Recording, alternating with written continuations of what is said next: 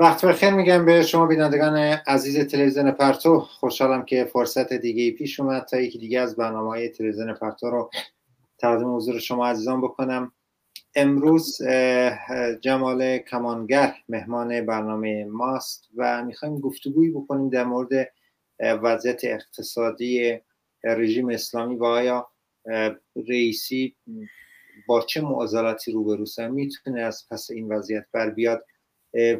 بخشان روزنامه ها و نشریاتی که در خود جمهوری اسلامی منتشر میشه تقریبا نصف بیشتر بحثاشون در مورد خود این مسئله مسائل اقتصادیه. من خوش آمد میگم به شما جمال کمانگر. با سلام به شما و بینندگان تلویزیون پرتو. مرسی که وقت در اختیار من گذاشتی. ممنونم. اگه موافق باشید با خود عنوان این گفتگو رو شروع بکنیم. هرچند دیروز چهارشنبه نشریاتی که منتشر شده بود بخشن روی مسئله تاکید می‌کردن. اونم این بود که خود جمهوری اسلامی در یک جنگ اقتصادی هست و بعضا بنبست اقتصادی رو اونا نمیپذیرن. خود شما تا چه, چه میزان به این دو مسئله آیا اینو یه جنگ اقتصادی می‌دونید یه بحران یا یه بنبست اقتصادی برای رژیم؟ ببینید وقتی ما در مورد بنبست اقتصادی رژیم صحبت می‌کنیم بحثمون مسئله تحریم نیست که حتما تحریم ها تاثیر می‌ذاره روی اقتصاد هر کشوری و ما همیشه هم گفتیم و تحریم هایی که به عنوان یه سلاح کشتار جمعی رو محکوم کردیم. اما مشکل جمهوری اسلامی فراتر از تحریم و برمیگرده به ساختار سیاسی ایدولوژیک خود جمهوری اسلامی و خود مازل اصلی که اقتصاد ایران رو به بنبست رسونده خود جمهوری اسلامیه. این که اینا دارن آدرس غلط میدن و فکر می‌کنن مثلا چون تحریم در حال جنگ هستن و اینا اکثر اونایی که تو مجلس و همه جا هستن اینا کسایی هستن که پیشینه نظامی دارن و همه چیزو می‌خوان از زاویه نظامیگری و اینا دارن توجیه می‌کنن توضیح میدن به مخاطبشون. اما معضلات اقتصادی جمهوری اسلامی مال همین امروز نیست حتی مال دوره روحانی هم نیست. موزل خود ساختاریه که از 42 سال گذشته سر کار بوده و این وضعیتی که الان داره و جلوگیری کرده که اقتصاد ایران انتگره بشه و این برمیگرده به اون ساختار سیاسی ایدولوژیکی که ما بارها تاکید کردیم و بحثای زیادی بوده که این اقتصاد می‌تونه متعارف بشه می‌تونه مثلا انکشاف پیدا بکنه انباشت بکنه نمی‌دونم سرمایه جوری بشه. ما ما ما هر دوره که رئیس جمهوری عوض شده ممکنه یه تعدادی به یاد این بحثا بیفتن و فکر فکر می‌کنه الان این یه دوره دیگه ممکنه شروع بشه یا فکر می‌کنن. ولی می‌خوام اینو بگم. موزل اقتصادی جمهوری اسلامی به خود موجودیت جمهوری اسلامی گره خورده. و مادم که به موجودیت خود جمهوری اسلامی گره خورده باشه همچنان تو بنبست خواهد بود.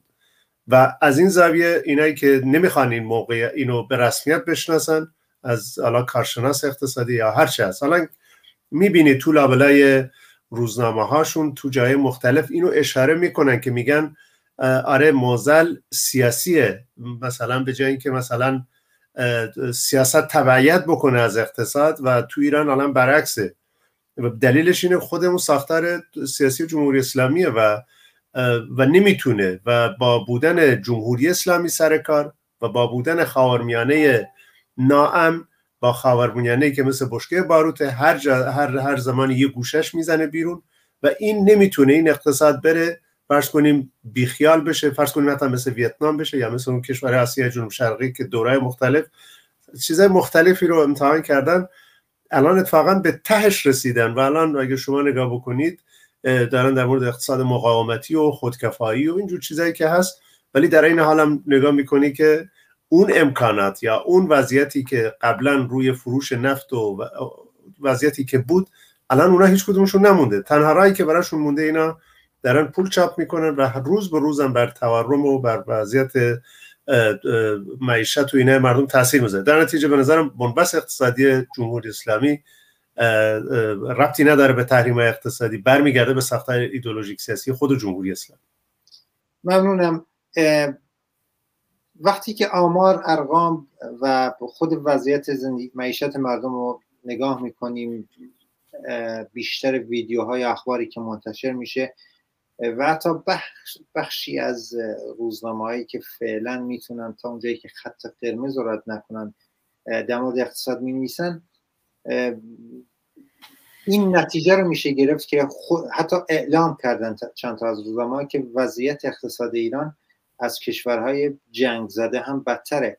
دو محور برای این مسئله یعنی فقط دو محور رو برای این مسئله ذکر می‌کنه مسئله فقر و مسئله بیکاری رو دو تا از فاکتورهای اون می‌دونم می‌خواستم نظر شما رو بدونم که خود جمهوری اسلامی اگه نگاه بکنیم با توضیح به توضیحاتی که شما دادید تا اندازه در گسترش این فقر و بیکاری که اگه بپذیریم به عنوان دو تا از این ها نقش حتما هر کشوری که سر کاره و هر دولتی که سر کاره و مخصوصا برای جمهوری اسلامی هم که 42 سال فرصت داشته هرچه تو جامعه شما اگه معضلات اجتماعی رو می‌بینی اگه بیکاری رو می‌بینی اگه سطح معیشت سطح پایین رو می‌بینی اگه رفاهی وجود نداره اگه امیدی برای یه جوونیه که تازه رسیده به بازار کار وجود نداره همش برمیگرده به خود جمهوری اسلامی و پیامدهای این اقتصاد بیمار و این ساختار ایدولوژیک سیاسی که به اسم جمهوری اسلامی است الان پیامدهاش رو می‌بینی که تو جاهای مختلف خودشون نشون میده. بیکاری وسیع بیکارسازی وسیع و بیکاری وسیع میان قشر جوان و این این یه موردش. یه مسئله معیشت سطح پایین. آدم ویدیوهایی رو می‌بینه من چند روز پیش یه ویدیو رو دیدم. یه, یه خانم بازنشسته بود. معلوم بود که حقیقت رو میگه. میگو واقعا ما پولم نداریم. ما امکاناتمون انقدر نیست که بتونیم یه نون پنیر ساده بخوریم. و حتی اینو میگو میگو من خجالت می‌کشم که دخترم با بچه هاش با نواش میگه هیچی نداریم بهشون بدیم. میوه شده براشون یه چیز خیلی به اصطلاح لوکس. اما در عین حال این برای یه بخشی از جامعه است. اون بخش وسیع متاسفانه زندگیشون زیر خط فقر زندگیشون هیچ بهبودی توش نیست و هیچ چشماندازی هم وجود نداره که مثلا فرض کنیم با هفته آینده که رئیسی سر کار میاد یه بهبودی به وجود بیاد.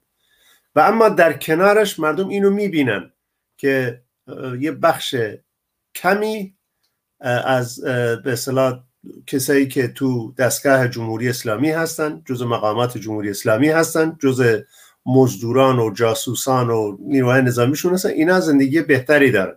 اینا امکانات بیشتری در اختیارشونه اینا پولهای نجومی در اختیارشونه و این مردم این دوتا رو می‌بینن. خودشون هم میگن میگن مسئله فقر و غنی دیگه این چیزی نیست که ما بخوایم از سر کمونیست بودنمون سوسیالیست بودنمون برابری طلب بودنمون بیایم این افشاگری رو بکنیم. الان به وسعت کل جامعه ایران به جرات میشه گفت 90 درصد مردم وضعیت زندگیشون از لحاظ معیشتی بیکاری و اینکه بی آیندگی تقریبا الان اکثر جامعه ایران الان درگیر این وضعیت هست ممکنه ده درصد یه قشر مفتخوره که امکانات رو زیر سلطه خودشون گرفتن. اینا ممکنه زندگی اینا حتما زندگیشون خوبه. حتما ماشین انچنانی دارن ویلاهای انچنانی دارن سفرهای انچنانی می‌کنن. ولی اکثریت مردم وضعیتشون لحاظ اقتصادی خیلی بده اسفناکه. و خود تو این مدت 42 سالی که جمهوری اسلامی بوده و بخش وسیعی از محیط زیست ایران رو نابود کرده الان وضعیت آبی و برقی و وضعیتی که الان مثلا کشاورزیش داره به سمت نابودی میره مثلا اون کارخونهایی که تو داخل بودن الان خودشون میگن اکثرا دارن تعطیل میشن.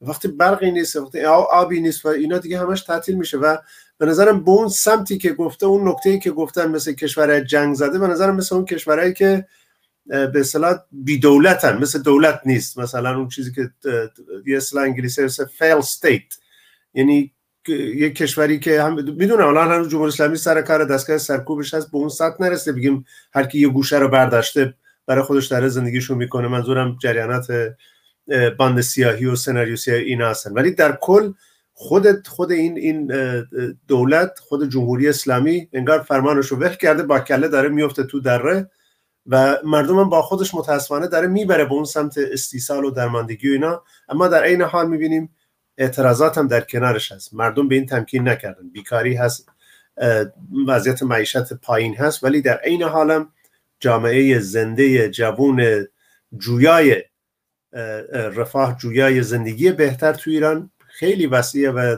و روز به روز که ما جلوتر میریم توهمشون هم به این وضعیت از بین میره و این نشون میده که درسته وضعیت اقتصادی نه ولی هم بیکار ننشستن. مردم هم تو خونه هاشون ننشستن.